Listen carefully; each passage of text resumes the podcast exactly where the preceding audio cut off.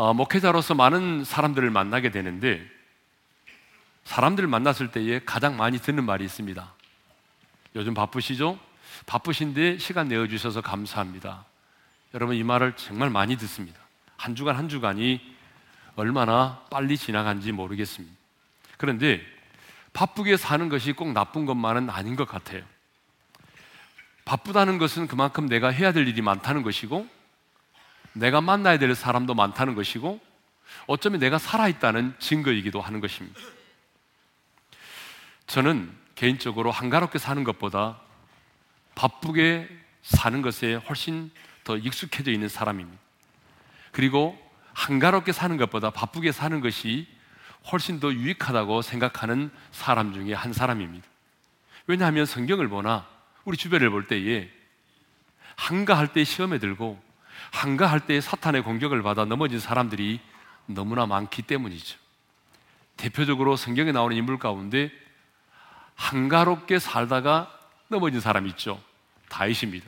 그래서 오늘은 그 다윗의 범죄를 배경으로 말씀을 나누고자 합니다. 자, 오늘 우리 본문 사무엘하 11장 2절을 한번 읽어보겠습니다. 다 같이요.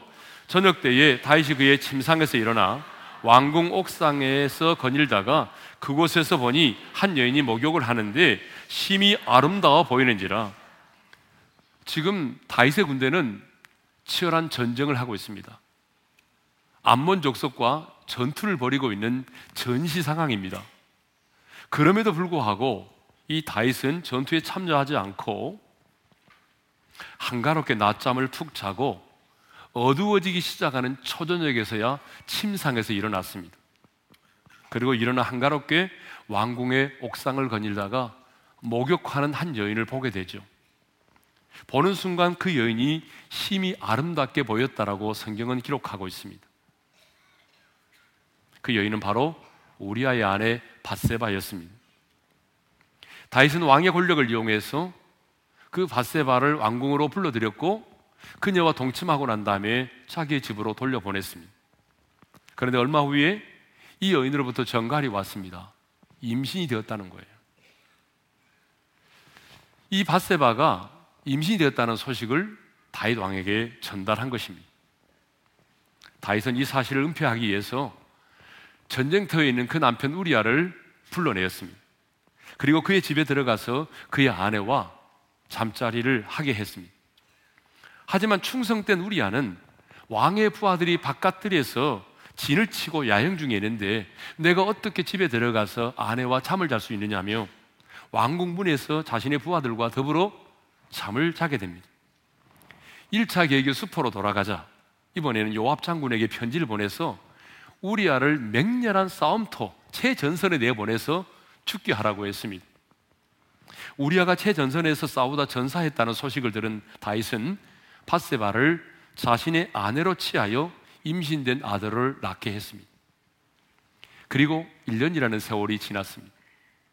하지만 다윗은 간음죄와 살인죄를 지었음에도 불구하고 그 죄를 회개하지 않고 머뭇거리고 있었습니다. 분명히 자신이 그 지은 죄로 인해서 구원의 즐거움도 사라졌고 자원하는 마음도 사라졌습니다. 그리고 그 죄책감으로 인해서 뼈와 영혼이 떨리고 수척해졌습니다. 하지만 다윗은 자신의 죄를 자백함에 회개하지 않았습니다. 그러자 하나님은 나단 선지자를 보내어서 그 죄를 드러내셨습니다. 어떻게 드러내셨냐면 그 나단 선지자가 한 부자와 가난한 자의 비유를 들어서 그 죄를 드러내었습니다. 한 성읍에 부자가 있고 진짜 가난한 사람이 살고 있었는데 부자는 자기 집에 소와 양이 많다는 것입니다. 근데 이 가난한 사람은 진짜 아무것도 없고 딱 있는 것이라고 하는 것은 자기가 사서 기르는 양 한 마리밖에 없다는 것입니다. 그런데 지나가는 행인이 이 부잣집에 들렸습니다. 여러분 그 당시에 지나가는 행인이 자기 집에 들어오면 반드시 대접을 하게 돼 있어요. 그러자 이 부자는 자기 집에 소와 양이 많이 있음에도 불구하고 자기의 것을 잡지 아니하고 그 가난한 집에 가서 그 양 한 새끼 한 마리 있는 것을 빼앗아다가 그것을 잡아서 이, 부, 이 행위를 대접했다는 것입니다. 그 말을 들은 다윗이 분노했습니다. 여호와의 살아계심을 두고 내가 맹세하노니 이 일을 행한 그 사람은 마땅히 죽을 자라. 그때 나단 선지자가 선지자로서 당시의 최고의 권력을 가지고 있던 왕에게 이렇게 말하죠. 우리 다 같이 읽겠습니다. 시작. 나단이 다윗에게 이르되 당신이 그 사람이라. 한번 따라서 합시다. 당신이 그 사람이라. 더 나아가 하나님은 내가 여호와의 말씀을 없인 여기며 나보기에 악을 행하였노라며 다윗의 간음죄와 살인죄를 책망하셨습니다. 그러면 이 나단 선지자의 책망 앞에 다윗은 어떻게 반응했을까요? 자신의 죄를 뉘우치며 회개했습니다. 그런데 어떻게 다윗이 자기의 죄를 회개했습니까? 우리가 오늘 가장 먼저 살펴보려고 하는 것은 바로 이 부분입니다. 다윗이 어떻게 자기의 죄를 회개했느냐라고 하는 것입니다. 첫째로 내가 여호와께 죄를 범하였노라고 그렇게 고백했습니다. 사무엘하 12장 13절 상반절을 읽겠습니다. 다 같이요. 내가 여호와께 죄를 범하였노라. 다윗은 분명히 누구에게 죄를 지었습니까? 사람에게 죄를 지었습니다. 다윗이 죄를 범한 대상은 바세바이고 그 남편 우리아입니다. 그런데 내가 여호와께 죄를 범하였노라고 그렇게 고백했습니다. 시편 51편은 다윗이 자신의 죄를 참회하면서 쓴 시인데 시편 51편에서도 이렇게 고백합니다. 다 같이요. 내가 주께만 범죄하여 주의 목전에 악을 행하였사오니 이 말은 내가 하나님께는 죄를 지었지만 사람에게는 죄를 짓지 않았다고 하는 말이 아닙니다. 사람에게 대하여 범죄한 사실을 부인하는 것이 아닙니다. 사람에게도 죄를 지었지만 그 사람에게 죄를 짓기 전에 먼저 하나님 앞에 죄를 지었다는 것이죠. 왜냐하면 죄라고 하는 것은 하나님의 계명을 어기는 것이고 하나님의 영광을 가리우는 것이기 때문입니다. 여러분 죄의 기준은 언제나 하나님이십니다. 여러분 동의하십니까? 여러분 죄의 기준은 언제나 하나님이십니다. 사실 우리가 지는 죄는 대부분 사람에게 짓는 것입니다. 사람을 미워하고 사람을 때리고 사람이 가지고 있는 것을 훔치고 또 사랑과 간음을 행하고 우리가 지는 죄는 대부분 사람에게 행하는 것입니다. 하지만 우리가 짓는 죄는 어떤 죄이든지 간에 하나님께 범한 죄가 되는 것입니다. 그러므로 우리는 내가 죄를 지은 대상에게도 죄를 고백하고 용서를 구해야 하겠지만 하나님 앞에서 그 죄를 시인하고 그리고 고백해야 한다는 것입니다. 다윗은 자신의 범죄가 하나님께 범죄한 것임을 깨달았습니다. 그래서 내가 여호와께 죄를 범하였노라고 고백했습니다. 두 번째로 다윗은 어떻게 자신의 죄를 회개했습니까? 두 번째는 솔직하게 자신의 죄를 인정했다는 것입니다. 나단 선지자로부터 당신이 바로 그 사람이다 라고 하는 책망을 들었을 때에 다윗은 자신이 지은, 지은 죄를 숨기려고 하지 않았습니다. 자신의 죄에 대해서 누구 때문이라거나 어떤 상황 때문이라며 변명하려고 하지 않았습니다. 어떤 사람들은 그렇습니다. 한가롭게 옥상을 거닐다가 목욕하는 여인을 보고 음욕을 품은 다윗도 문제가 있지만 사람들에게 노출되게 목욕했던 그 여자도 문제가 있다. 이렇게 말하는 분도 없지 않아 있습니다. 그게 중요한 게 아니라 다윗은 자기가 지은 죄에 대해서 어떤 이유나 어떤 핑계도 되지 않았다고 하는 것이죠. 그런데 여러분, 우리는 어떻습니까? 타락한 인간의 본성을 가진 우리들은 언제나 자신의 죄를 숨기려고 하는 경향이 있습니다. 그리고 그 죄에 대해서 변명하려고 합니다. 아담이 그랬습니다. 선할 과를 따먹고 난 이후에 이렇게 말했어요. 하나님이 주셔서 나와 함께 있게 하신 여자, 그가 나무, 그 나무 열매를 내게 주므로 내가 먹었나이다. 누구 때문이라는 거예요? 하나님이 내게 허락해 주신 그 여자 때문이라는 거예요. 그 여자는 뭐라고 말합니까?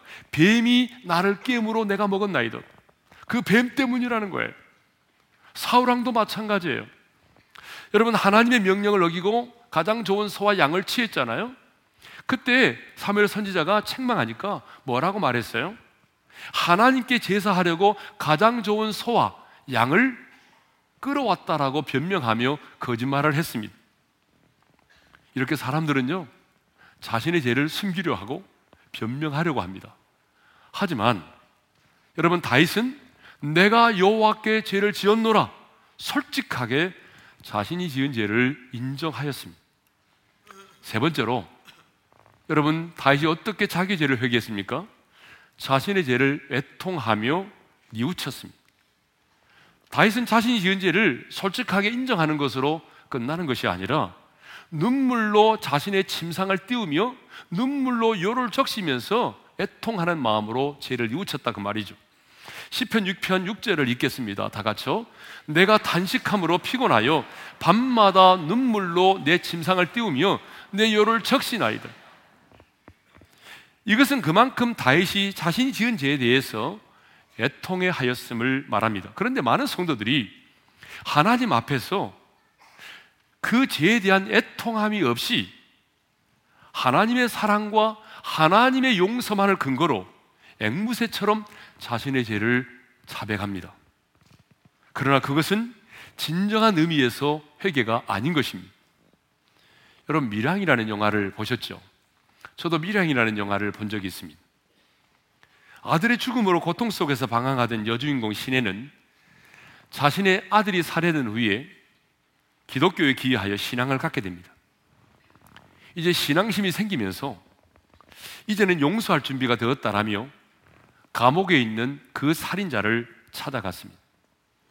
그런데 막상 살인자를 만나보니까 그 또한 기독, 감옥에서 기독교 신앙을 갖게 되었고 하나님께 회개하고 용서받아서 마음의 평안을 얻었다라고 그렇게 이야기합니다. 놀, 놀라우신 하나님의 은총을 이렇게 시내와 함께 나눌 수 있음에 참 감사하다고 오히려 권면의 말까지 하게 됩니다. 아들을 잃은 그 어미의 고통과 피눈물을 아무런 죄책감도 없이 가볍게 받아들이는 살인자의 그 모습을 보면서 여주인공은 더 큰 충격에 빠지게 됩니다. 희생의 당사자인 자신과는 상관없이 자신이 용서하기도 전에 어떻게 범죄자가 용서받고 구원을 받을 수 있느냐며 하나님과 맞서게 됩니다. 그리고 이제는 방황을 뛰어넘는 타락에 빠지고 맙니다. 저는 이 영화를 보면서 하나님의 은혜를 악용하는 것이 얼마나 하나님을 욕되게 하는 것인지를 생각해 보았습니다. 그렇습니다. 너무나 많은 사람들이 값없이 베풀어 주시는 그 하나님의 사랑, 그 하나님의 용서, 그 하나님의 은혜를 악용하고 있습니다. 여러분, 악용하고 있다는 증거가 뭔지 아십니까? 그 죄에 대한 애통함이 없다는 것입니다. 죄에 대한 탄식이 없다는 것입니다. 그 죄와 투쟁하고 있지 않다는 것입니다. 그 죄를 심각하게 받아들이고 있지 않다는 것입니다. 그러면 왜 하나님은 1년이 지난 그 죄를 나단 선지자를 통하여 드러내시며 책망하셨을까요? 여러분 사실 인간의 입장에서 보게 되면 다시 우리아를 최전선에 보내서 죽게 만들고 그 안에 바세바를 취한 이 사건은요 거의 완전 범죄에 가까운 것이었습니다. 설사 요압을 비롯한 몇 명의 신복들이 알고 있다고 할지라도 절대 권력을 가지고 있는 왕의 죄를 드러내는 것은 결코 쉬운 일이 아니었습니다. 그러므로 하나님께서만 눈 감아 주시고 하나님께서만 침묵하시면 여러분 이 문제는 더 이상 드러나지 않고 잠잠히 지나갈 수 있습니다. 그런데 우리 하나님은 침묵하지 않으시고 마침내 그 죄를 드러내셨습니다. 여러분, 오늘날도 마찬가지입니다. 거룩하신 성령님은 우리의 죄를 드러내십니다. 어떻게 드러내십니까? 오늘처럼 이렇게 강단에서 선포되는 주의 정의 메시지를 통해서 내가 고백하지 않고 해결되지 않는 그 은밀하고 숨겨진 제약들을 드러내십니다. 지금 오늘 예배드리는 시간 성령께서 여러분의 마음속에 많은 제약들을 지금 생각나게 하실 것입니다. 뿐만 아니라 여러분이 말씀을 가지고 큐티할 때에 성령님이 그 말씀을 통해서 우리의 죄를 드러내십니다. 때로는 내가 인생을 살아가면서 내가 경험하는 인생의 사건들, 또 내가 누군가 만나게 되는데 그 만나는 사람들을 통해서 하나님은 내 안에 숨겨져 있는 은밀한 제약들을 드러내십니다. 그러면 왜 하나님은 우리의 죄를 드러내시고 책망하실까요? 이전의 기억을 되살려 죄책감에 시달리게 하려는 것입니까? 죄책감을 심어주고 상처를 갖도록 하기 위함입니까? 아닙니다, 여러분. 결코 아닙니다. 하나님이 우리에게 이렇게 죄를 드러나게 하신 것은 그 죄로부터 진정한 자유를 얻도록 하기 위해서입니다. 뭐 때문이라고요? 그 죄로부터 진정한 자유를 얻도록 하기 위해서입니다. 죄를 고백하고 회개함으로 말미암아 그 죄의 속박에서부터 벗어나도록 하기 위함입니다. 죄를 고백하고 회개함으로 더 이상 사탄이 그 죄를 가지고 나를 참소하지 못하도록 하기 위함인 것입니다. 한마디로 말하면 죄의 굴레로부터 벗어나서 하나님의 자녀로서 참된 자유를 누리도록 하기 위함인 것입니다. 그러므로 여러분, 죄를 드러내심은 하나님이 아직도 나를 사랑하고 계신다는 그 반증인 것입니다. 하나님이 나를 사랑하지 않을진데 여러분 왜 굳이 죄를 드러내시겠습니까? 그냥 놔둬도 마지막에 심판하면 끝날 텐데 하나님이 그럼에도 불구하고 우리의 죄를 끊임없이 드러내시는 것은 하나님이 저와 여러분을 사랑하고 있다는 증거입니다. 사실 내가 죄를 고백한다고 해서 뭐 우리 하나님이 더 영광을 받으시고 내가 뭐 죄를 고백한다고 해서 하나님이 더 거룩해지십니까? 결코 아닙니다. 그럼에도 불구하고 우리 죄를 드러내시고 책망하시는 것은 순전히 저와 여러분을 위해서라 그 말입니다.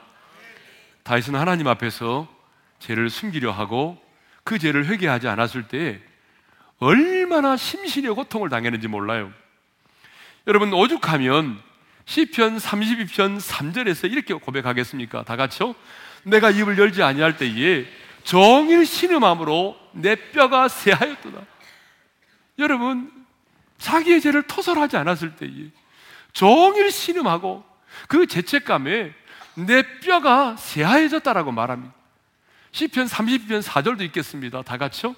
주의 손이 주야로 나를 누르시오니 내 진액이 빠져서 여름 가뭄에 마름같이 되었나이다. 얼마나 죄책감에 시달렸으면 이런 표현을 썼겠습니까? 그런데 다윗은 이제 자신의 죄를 인정하고 하나님 앞에 회개함으로 여러분 죄로부터 자유함을 얻었습니다. 구원의 즐거움이 회복되었습니다. 다시 자원하는 마음을 갖게 되었습니다. 그래서 하나님은 우리가 우리 죄를 자백하면 기다렸다는 듯이 우리의 죄를 사하여 주십니다. 시편 86편 5절의 말씀을 우리 큰 소리로 읽겠습니다. 다 같이요.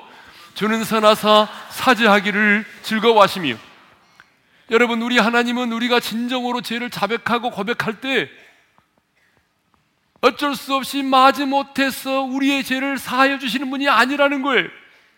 기다렸다는 듯이 우리 죄를 용서해 주신다는 것입니다.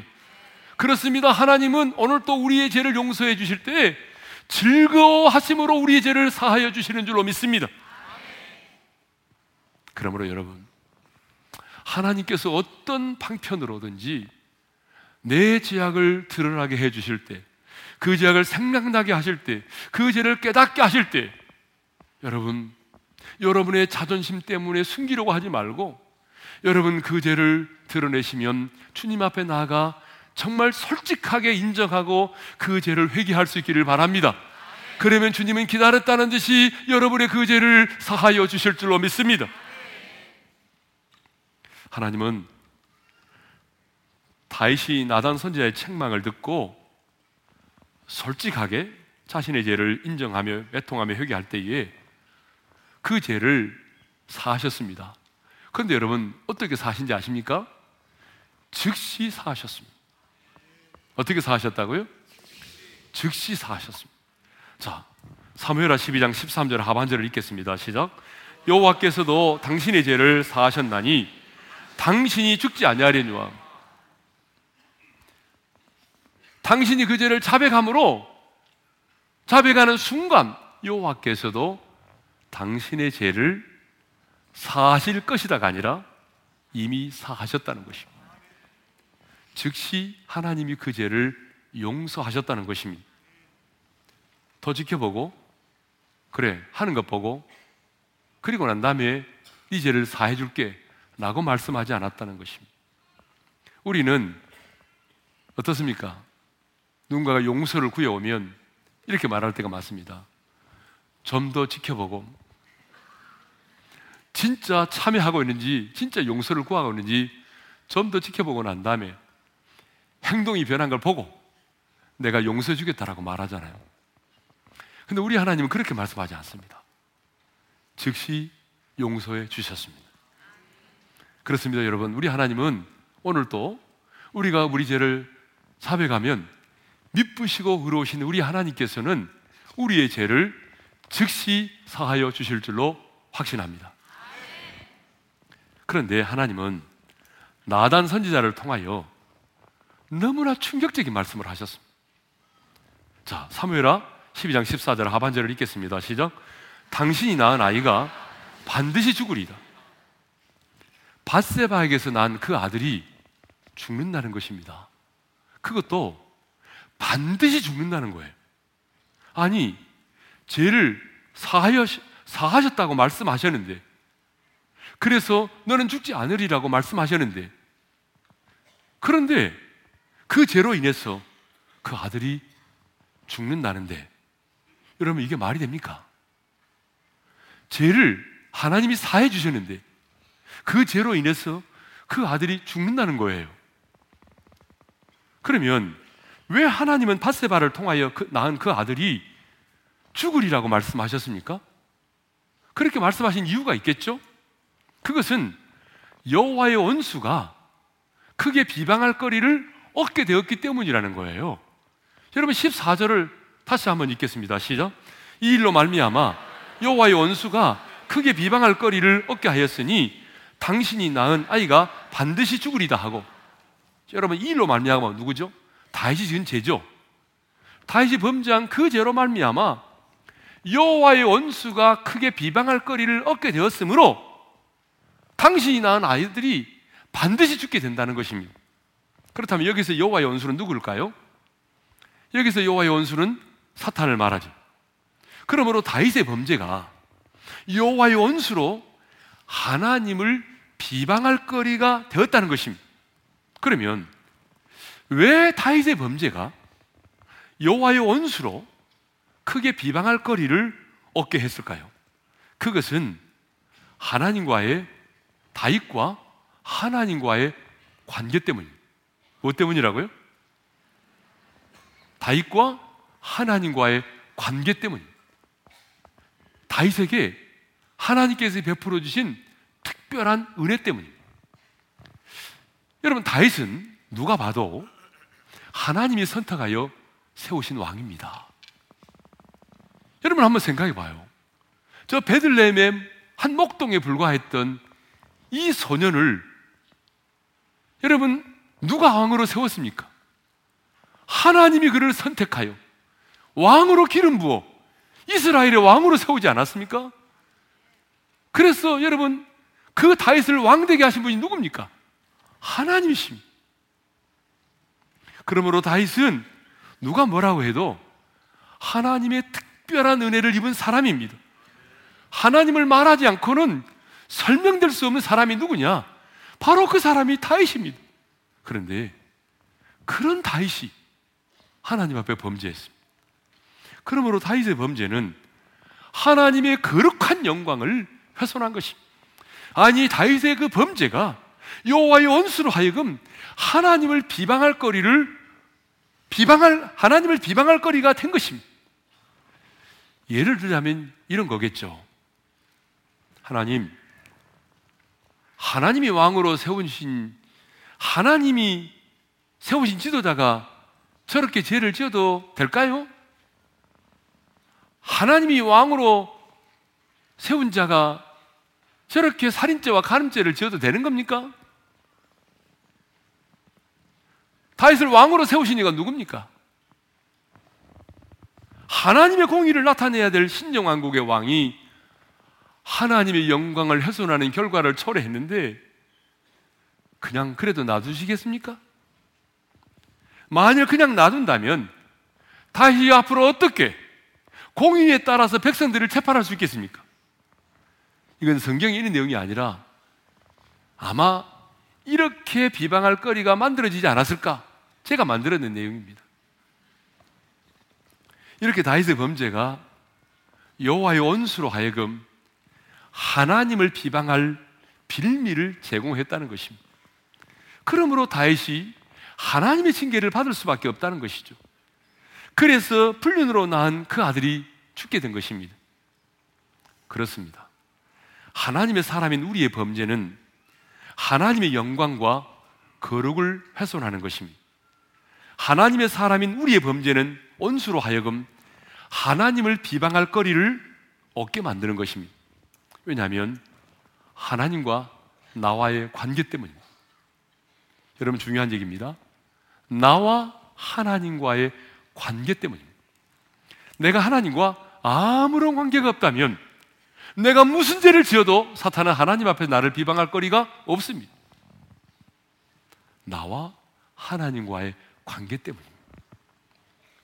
내가 하나님의 은혜로 택하심을 입었고 하나님의 은혜로 부르심을 받았고 하나님의 은혜로 예수를 믿고 제사함 받아서 하나님의 자녀가 되었기 때문입니다. 주님이 내 안에 들어오심으로 주님이 내 안에 내가 주님 안에 있으므로 주님과 내가 연합되어 하나가 되었기 때문입니다. 그래서 사도 바울도 로마서 2장 24절에 이렇게 말하잖아요. 다 같이요. 하나님의 이름이 너희 때문에 이방인 중에서 모독을 받는도다. 내가 하나님과 연합되어 있기 때문에 내가 잘못하면 하나님의 이름이 이방인들 중에 모독을 받는다는 거 아닙니까? 그러므로 나의 나의 범죄는 나를 구원하신 하나님의 은혜를 욕되게 하는 것입니다. 그리고 하나님의 영광과 거룩을 훼손하는 것이며 여호와의 원수로 하여금 하나님을 비방할 거리를 얻게 만드는 것입니다. 그래서 하나님은 우리의 죄악을 따라 우리를 징계하시는 것입니다. 우리 하나님은 사랑의 하나님이십니다. 우리 하나님은 공의로우신 하나님이십니다. 어떤 분은 구약의 하나님은 무서운 심판의 하나님, 신약의 하나님은 사랑의 하나님이시라고 말합니다. 그러나 여러분 그렇지 않습니다. 구약의 하나님이 신약의 하나님이고 신약의 하나님이 구약의 하나님이신 것입니다. 다만 구약에서는 하나님의 공의의 속성이 더 강조되고 있고 신약에서는 하나님의 사랑의 속성이 더 강조되고 있을 뿐입니다. 그러면 왜 구약에서는 하나님의 공의의 속성이 더 강조되고 있을까요? 아직 예수님의 십자가의 구속의 사건이 이루어지지 않았기 때문입니다. 예수님이 십자가에서 저와 여러분의 모든 죄값을 완벽하게 치르셨습니다. 그 죄의 결과까지 주님이 담당하셨습니다. 그러므로 우리가 예수를 믿고 난 다음에 죄를 범하였을지라도 진정으로 회개하고 그 죄에서 돌이키면 우리는 죄사함을 얻습니다. 그 죄의 결과로부터도 우리는 자유함을 얻게 되는 것입니다. 그러나 값없이 우리의 죄를 사하시는 하나님의 은혜를 악용하는 자에게는 그 지은 죄에 대하여 하나님이 징계하십니다. 우리가 분명히 알아야 될 사실은 새 언약의 백성인 우리가 범죄했다고 해서 하나님은 무조건 심판하지 않습니다. 무조건 보응하지 않으십니다. 하지만 그 은혜를 악용하여 반복하여 그 죄를 짓는다면 하나님은 반드시 그 죄에 대하여 보응하십니다. 죄를 용서받은 후에도 하나님이 그 죄에 대하여 징계하시는 것은 그와 같은 죄를 반복하여 짓지 못하도록 하시기 위한 하나님의 사랑의 배려인 줄로 믿습니다. 그러므로 용서받은 이후에 이후에도 하나님이 내가 지는 죄에 대하여 하나님이 보응하신다면 그것은 그것조차도 하나님의 은혜인 줄로 믿습니다. 여러분 생각해 보십시오. 내가 반복하여 그 죄를 지어도 용서받았다는 사실만으로 아무런 징계가 없다면 타락한 죄성을 가진 우리는 그 하나님의 은혜를 악용하여 더 담대하게 반복하여 그 죄를 짓게 될 것입니다. 여러분 그렇지 않아요? 충분히 그럴 수 있잖아요, 우리가.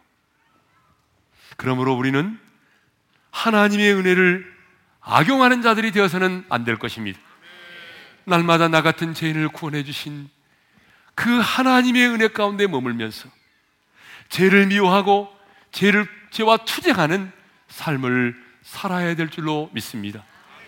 설령 넘어졌다 할지라도 다이처럼 솔직하게 내 죄를 인정하고 그 죄를 외통하며 주께로 돌아오시기를 바랍니다. 우리 주님은 기다렸다는 듯이 여러분 기쁨으로 저와 여러분의 죄를 사하여 주실 것입니다. 그리고 우리는 그 죄의 굴레로부터 벗어나서 하나님의 자녀로서 참된 자유를 누리며 살게 될 것입니다. 사탄의 참소도 이겨내게 될 것입니다. 설령 죄 용서받은 이후에 그 죄에 대한 하나님의 징계가 있다고 할지라도 타락한 죄성으로 인하여 반복하여 그 죄를 짓지 못하도록 하시는 하나님의 은혜의 방편임을 알고 도리어 감사함으로 믿음으로 이겨낼 수 있기를 바랍니다. 하나님이 비록 우리를 징계하실지라도 저와 여러분을 향한 하나님의 사랑은 변함이 없습니다. 변함이 없으신 그 하나님의 사랑. 그래서 오늘도 그 피로 우리 죄를 맑게 씻기시는 그 하나님의 사유하심의 은총 묵상하면서 우리 기쁨과 즐거움으로 찬송가 270장 우리 함께 부르도록 하겠습니다. 변찮는 주님의 사랑과 박수 치면서 거룩한 보혈의 공로를 우리 다 우리 다 찬양을 합시다 주님을 만나볼 때까지 우리를 깨끗게 우리를 깨끗게 하시는 무공한 생명의 우리셋 생명을 구원한 친구들. 하나님 찬양을 합시다. 예수는 오래를 깨끗게 하시는 주시니 그의 피 우리를 눈보다 더이게 하셨네 주님의 거룩한 보혈을 주님의 거룩한 보혈을 아멘. 날마다 입으로 간증해. 담대히 싸우며 나가세. 천국에 들어갈 때 십자가 튼튼히 붙잡고 십자가 튼튼히 붙잡고. 날마다 이기며 나가세. 머리에 면 류관 쓰고서 주 앞에 찬양할 때까지 예수는 우리를 깨끗게 하시는 주시니 그의 피 우리를 눈보다 더 이게 하셨네. 자 우리 한번 눈을 감고 오늘 주신 말씀을 마음에 새깁시다 이 세상에 넘어지지 않은 사람은 한 사람도 없습니다 믿음의 조상 아브라함도 넘어졌고 하나님의 마음에 합한 자인 다윗도 넘어졌습니다. 여러분 넘어진 게 문제가 아닙니다. 그 이후에 어떻게 그 죄의 문제를 해결했느냐가 더 중요한 거예요. 다윗은 숨기려고 했습니다. 그렇지만 1년이 지난 시점에 하나님이 나단 선지자를 보내서 그 죄를 드러내셨습니다.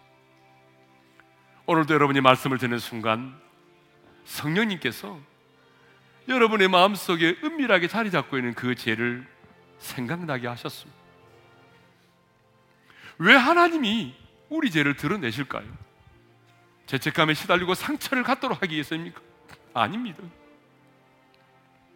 그 죄를 고백하고 회개함으로 진정한 자유를 얻도록 하기 위해서 하나님의 자녀로서 참된 자유를 누리고 사탄의 참소를 이겨낼 수 있도록 하기 위해서입니다. 그러므로 여러분, 오늘 우리도 다이처럼 우리 죄를 솔직하게 인정해야 됩니다. 내가 주님, 주님 앞에서 죄를 지었습니다. 내가 이런 죄를 지었습니다. 애통하며 뉘우치는 마음으로 그 죄를 하나님께 자백하십시오. 그러면 우리 하나님 어떻게 하신다고 말씀하셨습니까? 즉시 사하여 주십니다. 더 두고 보자가 아닙니다. 며칠 더 두고 보자가 아닙니다. 진정으로 회개하면 주님은 오늘 이 시간 우리의 죄를 사하여 주십니다. 그래서 여러분 그 죄로부터 자유함을 얻으십시오. 기다렸다는 듯이 주님은 우리의 죄를 용서해 주십니다. 주님은요 우리 죄를 용서하시는 것을 기뻐하세요. 그런데 여러분 내가 용서를 받았음에도 불구하고 그 이후에 어떤 주님의 그 죄로 말미암는 징계가 여러분 가운데 임했습니까? 그 죄악의 징계가 임했어도 하나님이 여러분을 사랑하지 않는 게 아닙니다. 왜 하나님이 여러분의 인생 가운데 그 죄로 말미암은 징계를 허락하셨을까요? 우리 안에 있는 타락한 죄성 때문에 내가 반복하여 그 죄를 짓지 않도록 하기 위해서 그 은혜의 방편으로 하나님 우리에게 그 죄의 징계를 허락하신 것입니다. 그러므로 여러분 이 시간 오늘은 우리가 부르짖어 기도하지 않겠습니다. 정말 잠잠히 걸어가신 하나님 아버지 앞에서 성령께서 우리에게 깨닫게 하시는 제약들을 주님 앞에 토설하시기를 바랍니다. 고백하십시오. 주님이 그 피가 여러분의 죄를 사하실 것입니다. 여러분이 그 죄로부터 자유함을 얻게 되는 이 시간이 되기를 소망합니다. 우리 잠잠히 아주 작은 목소리로 이 시간은 부르짖어 기도하는 시간이 아니라 우리의 죄를 주님 앞에 고백하는 시간을 참여의 시간을 갖겠습니다. 기도하겠습니다.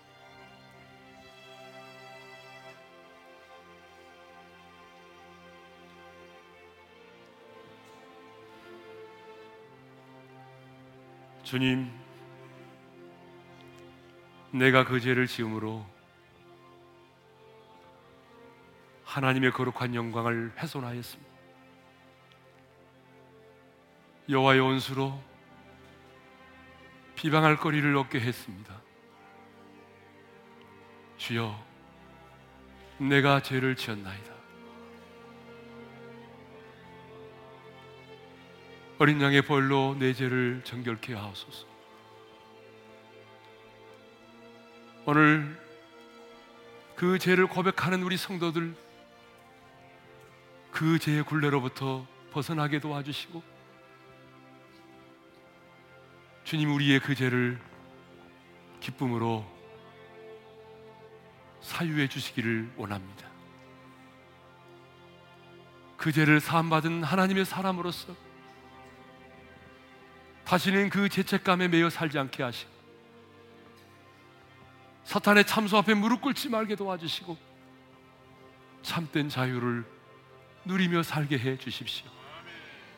아버지, 내가 저를 용서받았지만 그 이후에 내가 지은 죄로 말미암은 하나님의 징계가 있을지라도 여전히 하나님은 나를 사랑하시고 타락한 죄성으로 인하여 내가 반복하여 그 죄를 짓지 못하도록 하기 위한 하나님의 은혜의 방편임을 깨닫고 좌절하지 않고 절망하지 않고 믿음으로 이겨내게 해 주옵소서. 이제는 우리 주 예수 그리스도의 은혜와 하나님 아버지의 영원한 그 사랑하심과 성령님의 감동, 감화, 교통하심이 죄를 고백하여 회개함으로 사하심을 받고 온수로 비방할 거리를 얻지 못하게 하는 그런 삶을 살기를 원하는 모든 지체들 위해 이제로부터 영원토록 함께 하시기를 축원하옵나이다. 아멘.